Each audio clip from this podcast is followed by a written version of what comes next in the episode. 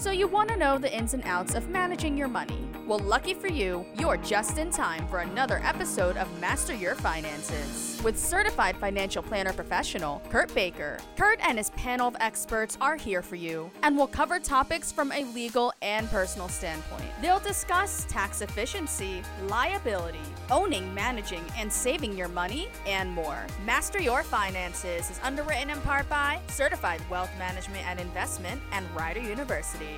Rider offers continuing studies programs for adults who need flexibility. Want to add new skills to your resume? Take a continuing studies course at Rider University. Now, let's learn how we can better change our habits with Kurt Baker. Good morning and welcome back to another edition of Master Your Finances presented by Certified Wealth Management and Investment. I am Kurt Baker, a certified financial planner professional hosting your show, and my office is located here in Princeton, New Jersey. I can be reached through our website, which is www.cwmi.us,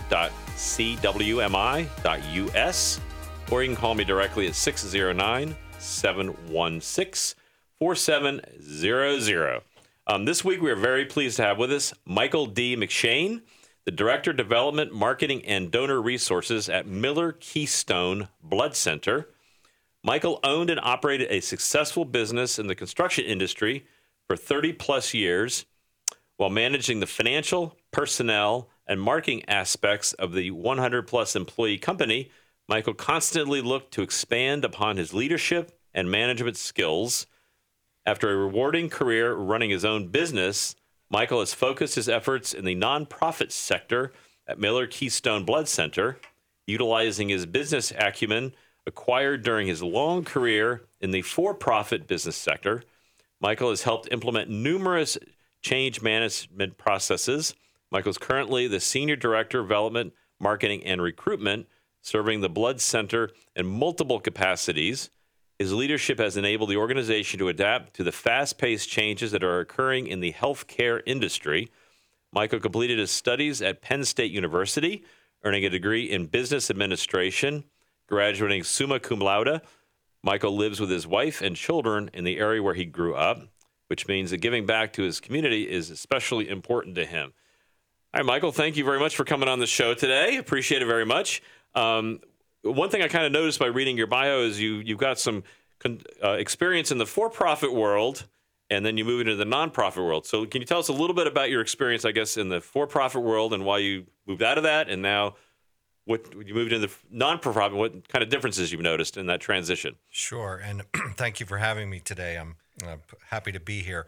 Um, after a 30 plus year for-profit uh, uh, lifetime, uh, so to speak. It was uh, it was an opportunity for me to liquidate uh, my business and um, and look to do something a little different. And I felt at the halftime or half point of my career that giving back was the the way I was going to achieve that.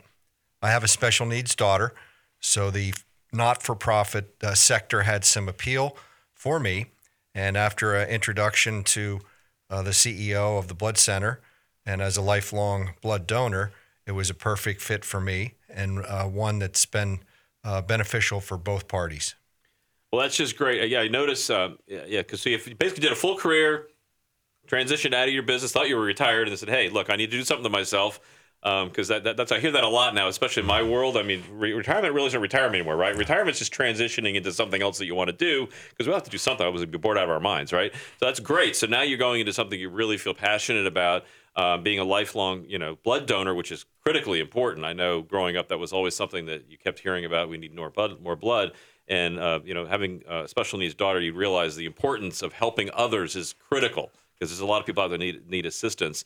So, can you tell me a little bit about um, the differences you saw in the for-profit and the non-for-profit? Because I know when I first, I have a little bit of experience in non-for-profit. I know it's very important to bring that business aspect to the for-profit because there's a big misunderstanding about not-for-profits. Mm. Do you want to tell us like kind of that difference? Yeah, sure. It's uh, it, it, was kind of interesting at the at the beginning. First of all, the pace uh, of the organization, the pace of decision making uh, was much slower than I was uh, typically accustomed to, and also there was a mindset that uh, that uh, not-for-profit meant that you don't make money. And that's the furthest thing from the truth. I often told my colleagues that not for profit is your tax designation. It's not a business philosophy. So we were able to look, and I, I in particular, at a lot of the numbers and, and the processes and attach values to them and, and try to increase efficiencies because we save lives. That's our goal. But if we make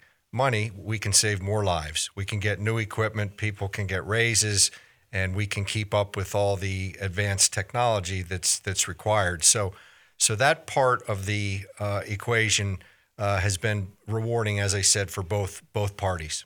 No, and I appreciate that because I know that you know I, am going to echo a little bit what you said. I mean, one of the things I noticed, like in the a lot of business, even people who donate or, or, or, contribute to nonprofits, they think, well, it's all based on people donating money to you, and then you go do your mission. But there's actually a business model underneath it. You have to have some type of methodology in most nonprofits to, to provide a service and somehow receive that revenue, and the donations obviously help to support that. But it has to have an underlying business model, right? You have to be able to, re, you know generate income on an ongoing basis somehow. And there's lots of ways nonprofits can do that, but it involves kind of that business mentality. And I know early on when I first started going to these workshops, when I got involved in the nonprofit world, one of the first things that people would tell you is you've got to run it like a business. And as you just said, it's it's really just a cat a designation the IRS has for you. That's right. And that's really all it is.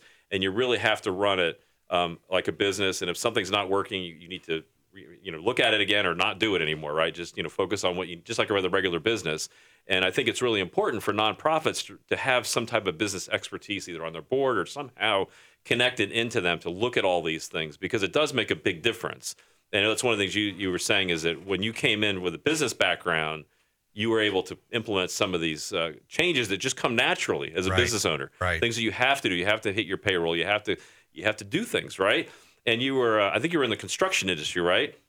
That's so correct. there's some similarities with that. I know construction tends to be a little bit cyclical. So, um, so are there any similarities or differences between those two types of businesses, the blood donation world and the construction world? That's a, that's a good analogy that you bring up. Um, first of all, both are pretty highly regulated. Um, we had DEP when I was in the construction business, and now we have FDA. So I still still Just change the letters. still change change the letters. I still have some government agencies, but the blood the blood business, as as to be expected, is highly regulated as it should be to ensure that it's a safe and that there's an adequate supply of blood for our loved ones in the community. Uh, we offer community service at, at Miller Keystone.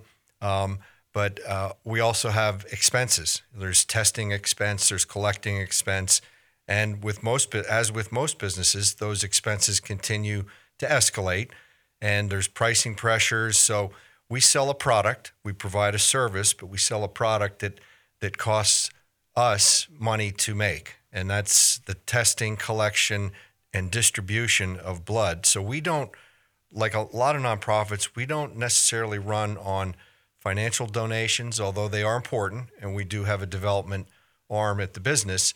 Um, but primarily, our model is um, volunteer donors on the front end uh, donate blood products.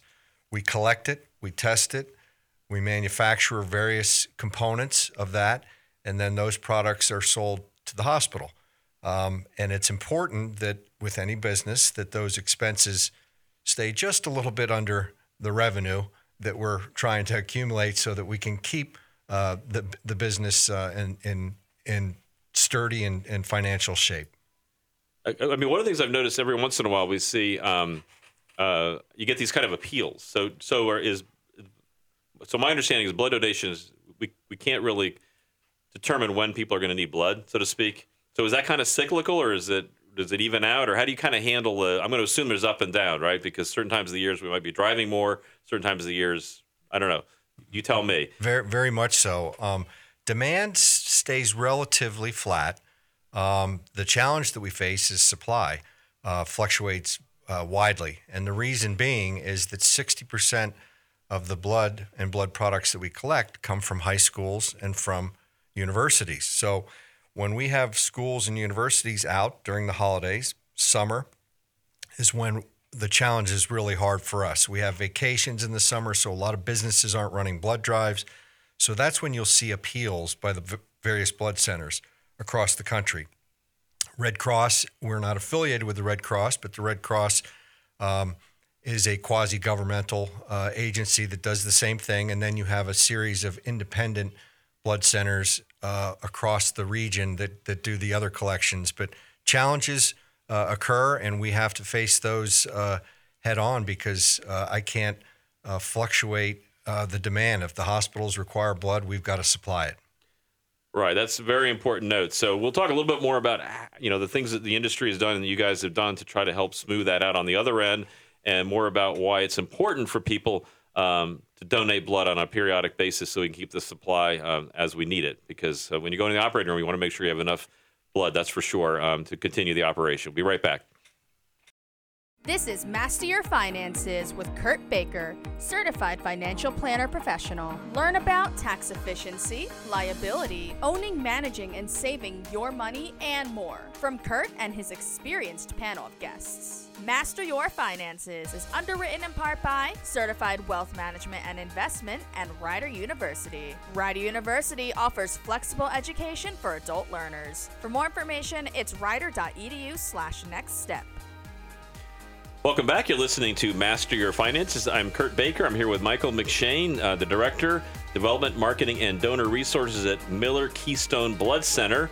Uh, and we've been talking about his, his background as a business person. He uh, had a full career, 30 years plus, uh, sold the business, retired, so to speak, and then realized uh, he wants to give back.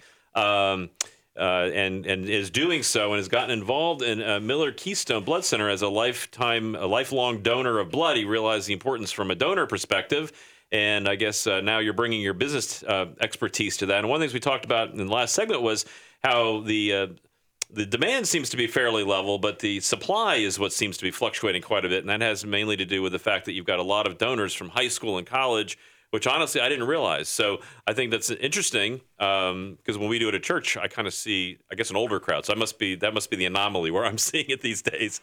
But that that's really good. So what do you do? How do you manage all that, and what types of things you do to try to smooth that out? As you said, like people are gone during you know Christmas and New Year's and things like that, or during the summer or Easter break, things like that. So what do you do about those time periods?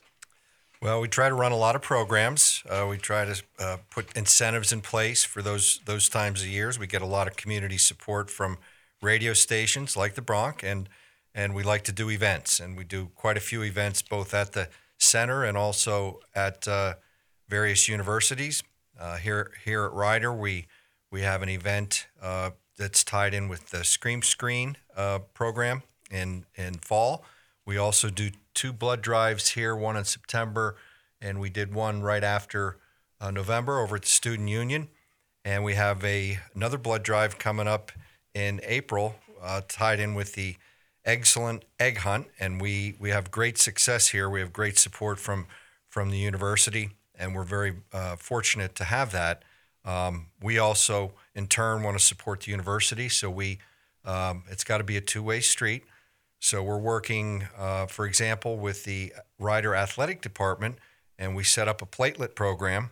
Platelets are a little different than whole blood, and I'll get into that uh, shortly. But we have a platelet program which have to be collected on machines at our donor center, uh, 1410 Parkside, uh, the former Community Blood Council location, uh, which we took over in January. So the platelet donors coming from the athletic department are uh, registered and tracked and for every donation uh, of platelets made uh, from the Rider Athletic Department, Miller Keystone's going to uh, do a financial contribution that'll be presented to the athletic department in the form of a scholarship.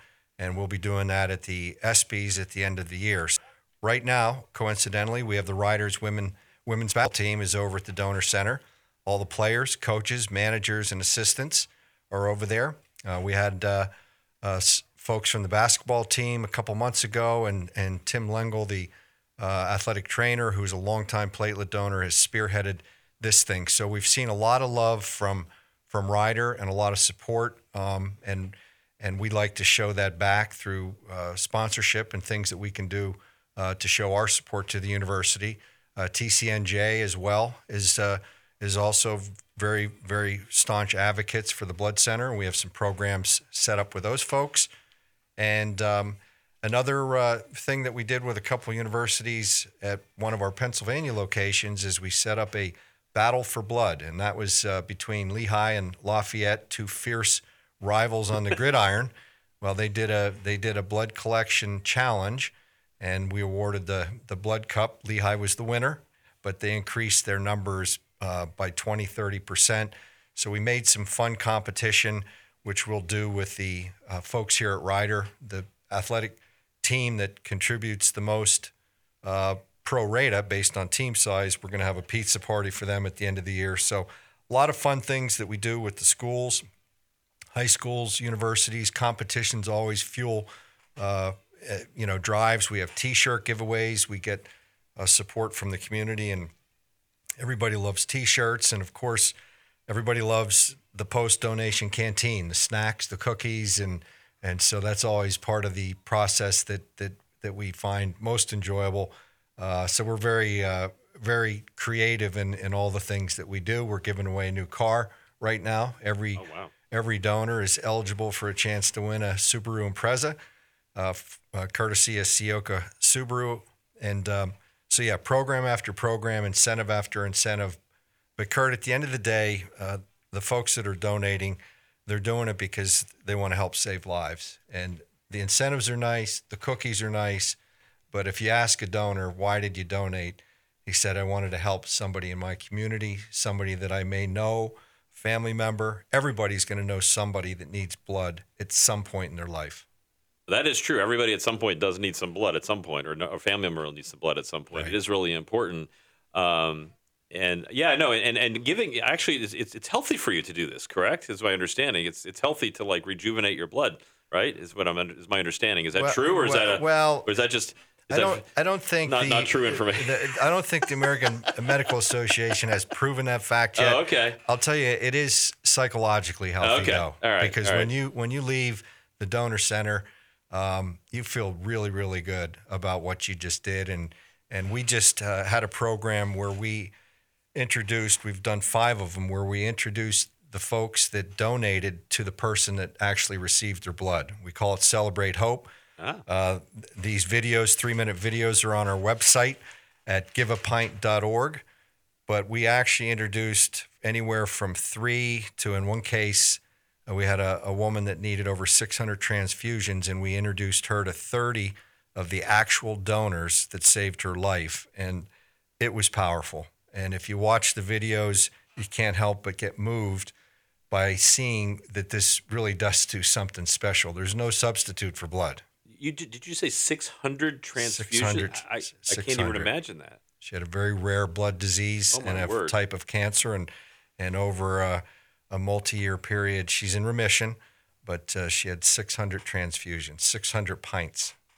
Oh my gosh! Wow, it's amazing, and she's here to talk about it. So it does work, right? So, but it does take that took a, at least thirty people. You said, right? Oh to, yeah, to help do that. Quite quite a few. Took took a lot of people to save her. So I, I yeah, when you see a story like that, how can you not want to help out, right? So um, you told you said I guess you told me there's a little bit difference between get donating platelets and and the blood itself. Is that uh, Yeah, yeah. Whole blood donation um, uh, is is a process. Uh, it can be done in, it, on a mobile drive. It can be done in a blood mobile or at our blood center. Um, after your screening uh, process and a mini physical, we give everybody a mini physical, blood pressure, heart rate. Uh, eventually, you get your cholesterol checked. So there's some benefits, health benefits that you do get from from these regular uh, checkups, so to speak. Um, but after that, the the donor goes into a, uh donor chair, and um, we will uh, do the phlebotomy, uh, which is the uh, needle, of course. And uh, that donor will donate approximately one pint in about 10 to 15 minutes. And that's a whole blood. And it can be manufactured into cryoprecipitate, plasma. We take it into the manufacturing department of our facility, and they can uh, spin off through centrifuges, they can spin off various blood products. Platelets, however, those are used for cancer patients. It's a blood clotting uh, product. Platelets are a little bit unique. It's a much longer process, but the whole blood is taken out into a centrifuge. The platelets are spun off, and then the whole blood returns. So you can do platelet donations much more frequently because there's no blood loss. Mm. But the really uh, critical thing for the platelets is they only have a shelf life of five days. So to manage that uh, inventory because of that short shelf life makes it very, very difficult, even more critical uh, to get those donors in. And it's a more dedicated donor because the process can take up to an hour and a half, maybe even uh, up to two hours for that whole process. So that's a very, very dedicated group, the platelets, but they're for cancer patients, pediatric cancer, and um, and that's that's why they're so special. Um, whole blood, on the other hand, has a shelf life of approximately 42 days, so that's a little more manageable for us as far as inventory. I mean, the platelets, it's only five days. I'm just curious. I mean, that's the kind of thing where they might call you and say, hey, I mean, do they, because this five days, that's like, to me, that's like nothing. Yeah. well, I, do they have a list of saying, this, hey, we need some help here? Can the, you guys come the, in? The, uh, the thing yeah. with platelets, five days is the shelf life, but two of those days, it's being tested. So we're actually managing three days for that right. product. So we have a list of platelet donors that do platelets on a regular basis. We have daily goals based on usage of our hospitals. Traumas can change that in a heartbeat, though. And we also belong to a network of other blood centers in the U.S. that if if we're short or we can export and import mm-hmm. uh, platelets, we'll do that more so with platelets because of that shelf life than we do with whole blood. But but they um, they are very very tricky to manage. Uh, we had two traumas the the day before New Year's Eve, and um, they can clean the shelves off in in a, in a moment's notice, and and to have those donors scheduled because if we don't use the platelets, they'll attrit, and that's we we certainly don't want that to happen either. So it is a real juggling act with with that particular product. So everybody, uh, give it a try. It's uh, it's a fantastic donation, very very valuable. And uh, you know we have a nice donor store. You get rewarded a little more for the platelets because of the commitment that you have to make. That's amazing. Uh, well, thank you very much. We'll talk talk a little bit more about like um, the different types. Of, there's different types of blood and things like that. So maybe you can explain that a little bit to us when we, we come back from the break in, in just a minute or two. Thank you. This is Master Your Finances with Kurt Baker, certified financial planner professional. Learn about tax efficiency, liability, owning, managing, and saving your money, and more from Kurt and his experienced panel of guests. Master Your Finances is underwritten in part by Certified Wealth Management and Investment and Rider University. Rider University offers flexible education for adult learners. For more information, it's rider.edu slash next step. Welcome back. You're listening to Master Your Finances. I'm Kurt Baker, certified financial planner professional. I'm here with uh, Michael McShane, the Director of Development, Marketing, and Donor Resources at Miller Keystone Blood Center. And just before the break, we are talking a little bit about the differences between whole blood and uh, the platelets. And uh, I've given whole blood in the past, and that's you know something that has a pretty good shelf life. But the platelet donors, that's kind of an ongoing basis because they only have a shelf life of what you said five days, but two days is processing. So that's really requires a kind of a dedicated donor base, and they have to come back on a constant basis and uh, really help keep that supply because um, you just never know when you're going to have something that happens where you might need a little extra, right? So you have to have these people in place. And so, what do you do, like if um, uh, you know all of a sudden you're running a little short, or maybe I'm assuming hospitals kind of have connections with certain places, right? Here's where I get my blood. Mm-hmm. So what happens if all of a sudden maybe you don't have quite enough. I mean, because you, you mentioned there's some other places that also do it as well. It's not just one entity, right? Right. You somehow coordinate with each other, or is there a way to talk to each other if well, things come well, up? We, we do, and you know, we belong to the Blood Centers of America, which is a, a, a national organization um, that that the different centers will support each other. The uh, typical arrangement um, for us is, you know, with the regional blood center, which we are, is we we have approximately 25 hospitals that we provide blood and blood products to. Um, we're the primary and, in most cases, sole supplier. Um, the model was set up for regional blood centers. Um, Red Cross typically will be centered in larger urban areas, Philadelphia, D.C., Boston, New York, and and the smaller hospitals that were in in more suburban areas uh, found that there was a need that, that wasn't being met. So a lot of these blood centers across the country were formed, in fact, by the hospitals that wanted to make sure they had a consistent supply, safe supply adequate supply of blood. So, so that's how we were kind of created is by the local hospitals, and we support hospitals in New Jersey and and in Pennsylvania. Uh, we have uh, four fixed site uh, donor centers that we do collections at. Uh, one here in Trenton, of course, is our is our newest, and so we um, we manage the the inventory based on history, and we have goals set. We'll do tele-recruitment. We have personal scheduling assistants that make phone calls to our donors to try to get them into the fixed site. We have sales people that go out and meet with businesses and schools and churches uh, and various organizations to arrange blood drives. So we'll do we'll come to you with the mobile uh, blood mobile. Uh, we have about eight of those, uh, or we'll go in and do an inside setup in a gymnasium or a church basement, and so we'll collect blood uh, that way. And so we set goals based on typical demand, and then we always like to have, you know, a buffer there for traumas and and and uh, terrible things, but um, if if there's a shortage, we'll call on our our brethren, if you will, around the country. As we helped with the floods in Houston, we helped uh, our, our, centers in Houston. We helped with the Las Vegas shootings, the One Plus or the One uh, Nightclub Act uh, incident down in in uh, in Orlando. So we all support each other, and we'll export and import uh, to try to f- fill those gaps.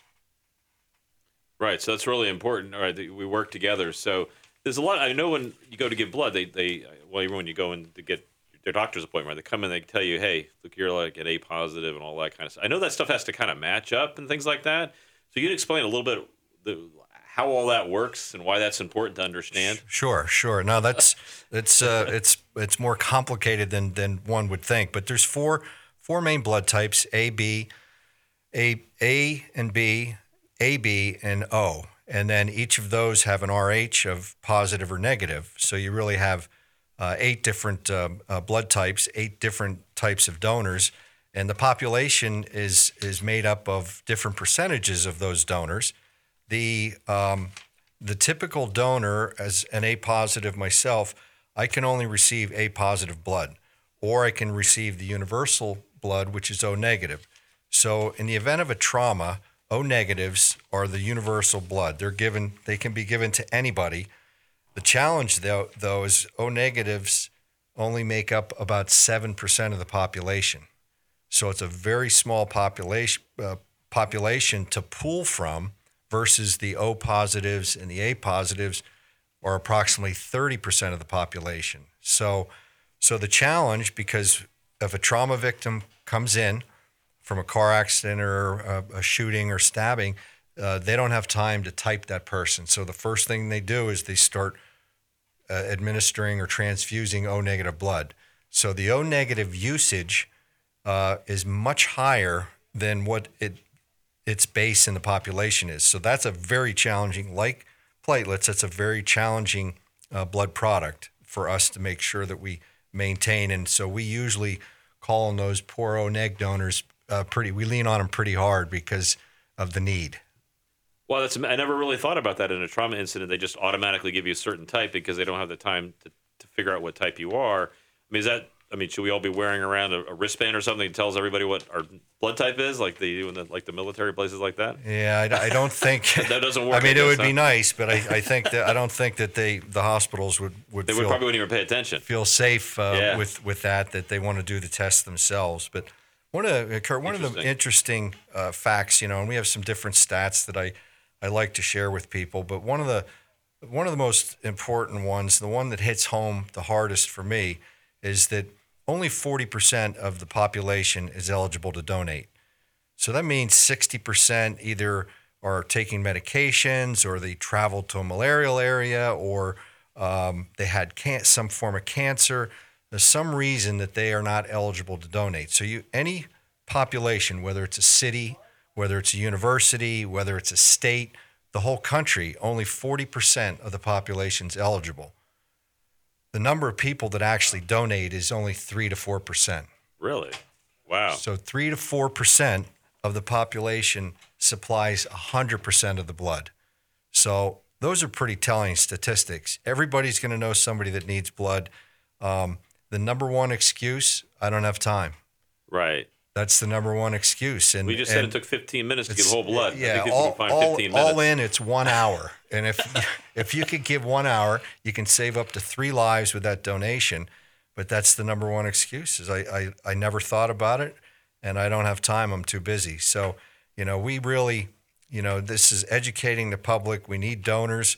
Come into our donor center, sign up for a blood drive at your workplace or or anywhere that you see a, a, a blood a blood uh, drive going on because it literally saves lives. There's no substitute, and uh, the challenge is is the the older generation, um, like myself, they're starting to fall off the wayside because you were right when you said before that it seems like it's older folks. It's our typical donors, 45 to 60.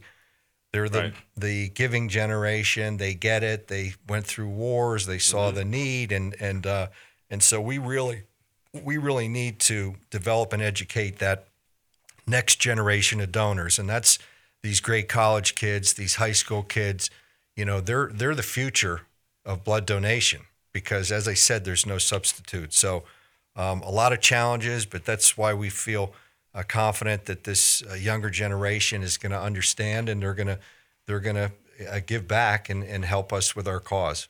So what about employers? I mean, the first thing that comes to mind for me is employers. They're always, you know, trying to do community stuff all the time. That- To me, this sounds like a fairly, almost like a no-brainer, for lack of a better word, especially for kind of a mid-sized, larger company where, you know, they could set something like this up on site or have a place to do this kind of thing. I mean, a small employer might be tough, but if you're a mid-sized or larger employer, even if you have like 25, 30 employees, I mean, I can't.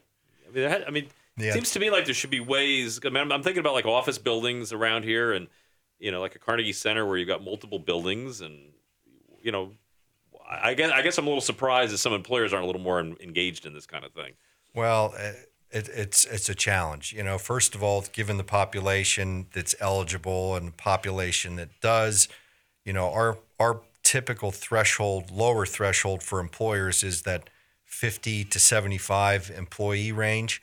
Uh, once you fall below that, it's a little more difficult to be efficient enough to actually run a drive because you might only get four or five uh, units, and, Right. and we can't go out for that. So typically, it's the larger employers that we do blood drives. We run over 2,000 blood drives a year at businesses and high schools and colleges. So most of the large employers, if not all, we do drives with. We're starting to build a big drive uh, donor base here in Trenton with a lot of the larger employers in uh, Trenton area.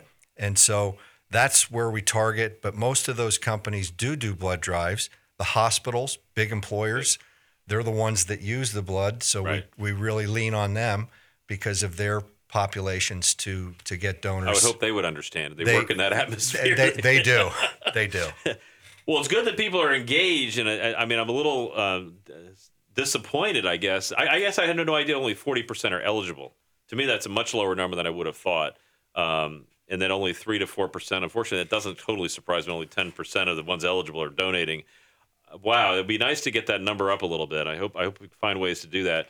Um, we'll be back in the next uh, in just a few minutes to talk a little bit more about the importance of donating blood and what we can do to, to make sure this happens, so we all have the blood supply that we need. Be right back. This is Master Your Finances with Kurt Baker, certified financial planner professional. Learn about tax efficiency, liability, owning, managing, and saving your money, and more from Kurt and his experienced panel of guests. Master Your Finances is underwritten in part by Certified Wealth Management and Investment and Rider University. Rider University offers flexible education for adult learners. For more information, it's rider.edu slash next step. Welcome back. You're listening to Master Your Finances. I am Kurt Baker here with Michael D. McShane, who's Senior um, Director Development, Marketing, and Donor Resources at Miller Keystone Blood Center uh, here locally. And we've been talking about the importance of donating blood to keep the supply going. Um, I thought one interesting fact that he mentioned was that uh, most of the donations are coming from high school and college students. So those of us a little older, we need to we need to get engaged here and start participating in this. Um, it's really important um, if you're an employer, uh, like a mid-sized, larger employer that uh, has enough people there. Uh, if you're not doing it already, please get involved in this and make sure that um, you're working with that. I know that there's a need and you need to keep doing it.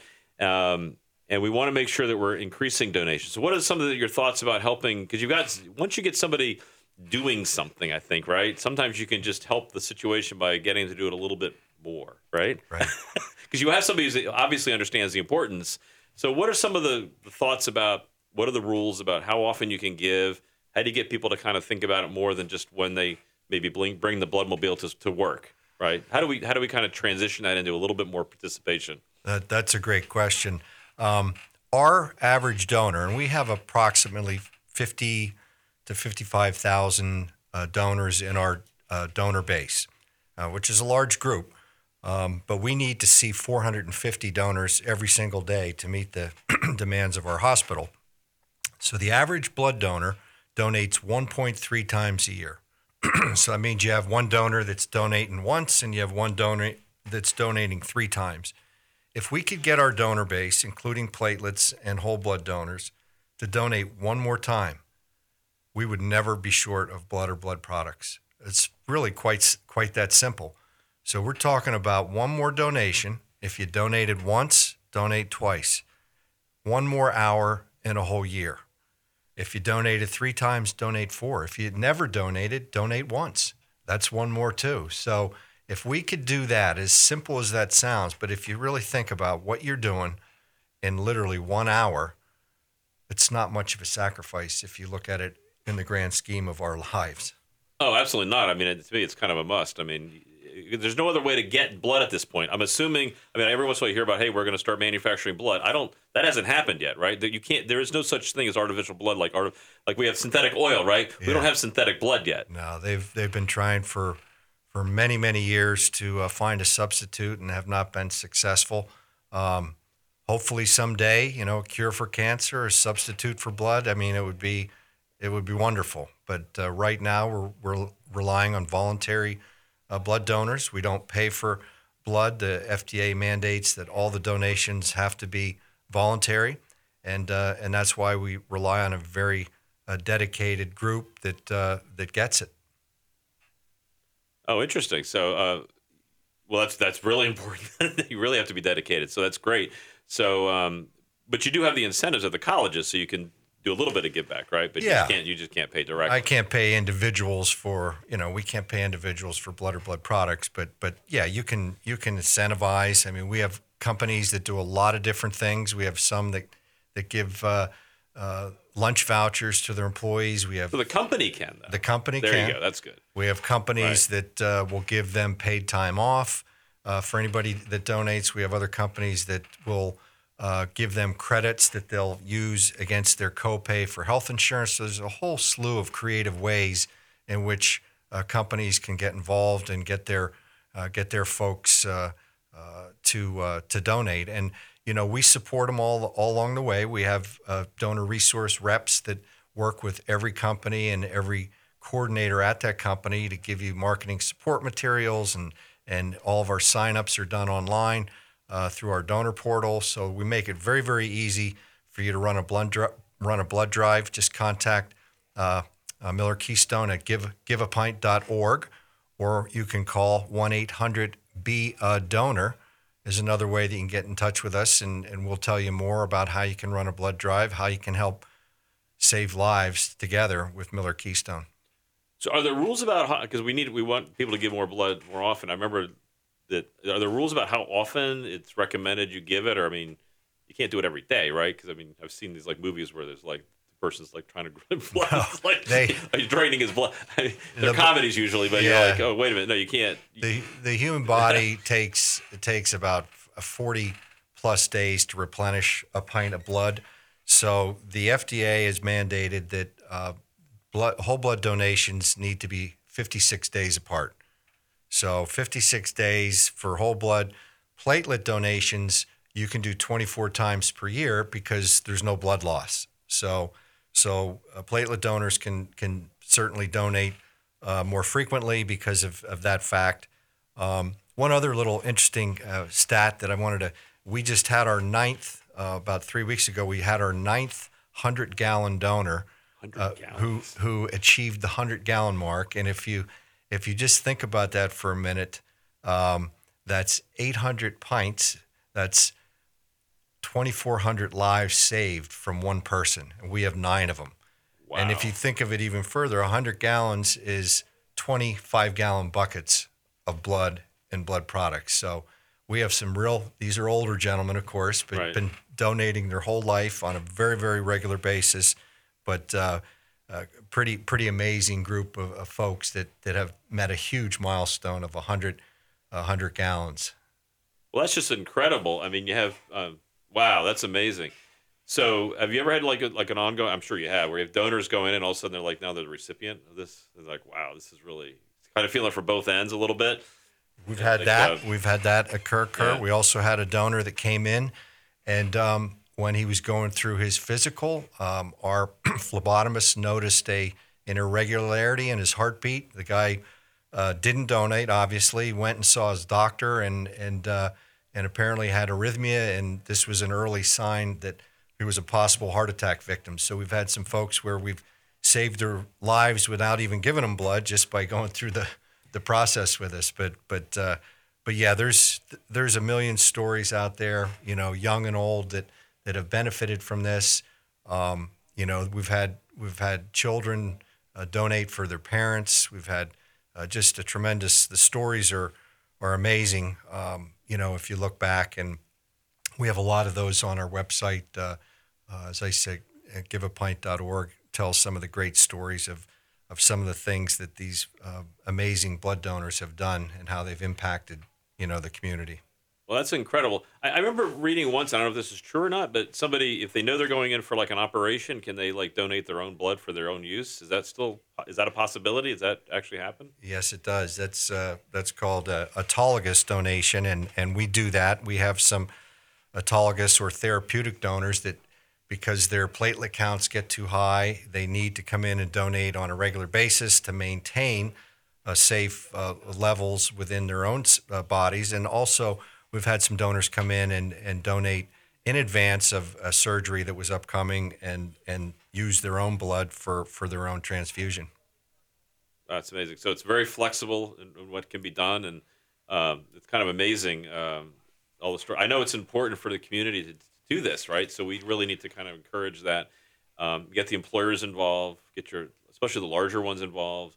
Um, you talked about maybe getting um, commercial districts, like where maybe they can, you know, put a bunch of employers together. Maybe they can do something. I mean, I just keep thinking about Carnegie Center because there's like all these large corporate buildings where maybe there's small companies in there, but together, I mean, it's a pretty good, um, Yeah, pretty good group of people if, if you can get them all to coordinate somehow. That that's a nice model, and you know we've done that with uh, with a few places already. And it usually, you pick one business that kind of spearheads it and, and goes out and recruits uh, donors along with our our folks, and we send recruiters out the day of the drive. Our drives are usually planned three four months in advance, so there's plenty of time to plan, plenty of time to recruit, uh, plenty of education materials to help uh, sell the message and, and educate people. That's really at the end of the day, Kurt. That's what it's all about. That's why I'm here.